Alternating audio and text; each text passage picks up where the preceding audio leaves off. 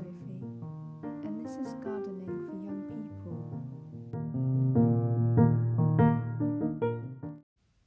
Today, this podcast will be about sweet peas, on how to sow, grow, and care for your sweet peas.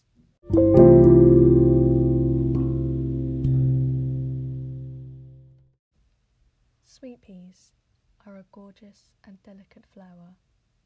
They flower mostly from summer to autumn. They come in many colours and shapes. Sweet peas like full sun and prefer a fertile soil.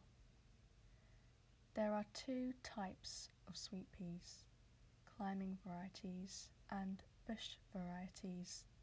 Climbing varieties can grow up to 2 metres tall, whilst the bush varieties 45 centimetres tall. The climbing varieties will need supports and can be grown up a wigwam, trellis, and other supports. I'm sowing my sweet pea seeds in January. This is because it will aid the growth of the roots and the plant to become sturdier and stronger.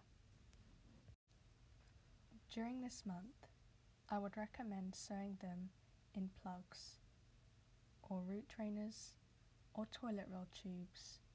These methods will help the roots become longer. You can sow your seeds in compost and sprinkle over with a layer of vermiculite or compost. Water well and leave in a warm place such as a greenhouse or indoors. Now once your plants have grown about 10 centimetre tall, you can pinch out the tops. This will aid lateral growth on the sides of the plant. After this, about in mid-spring, you can begin to plant out your sweet peas, either in the ground or in a pot. However, a month before you plant out your sweet peas, remember to improve your soil by adding compost or manure, and you can also add fertilizer.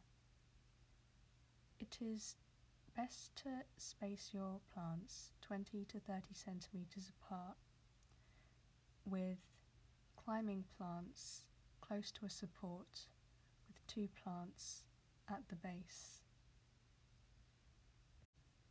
For climbing sweet pea varieties, you should remember to tie in shoots onto your supports and add tomato feed if your soil is not fertile enough. Remember to remove dead flowers to encourage more flower growth. And when your sweet peas have finished flowering, you could either cut them down to the ground in autumn or you could wait till February and just leave the plants.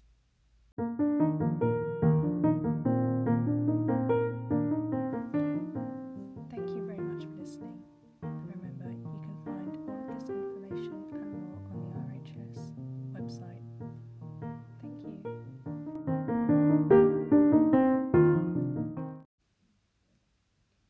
This information is from the RHS website.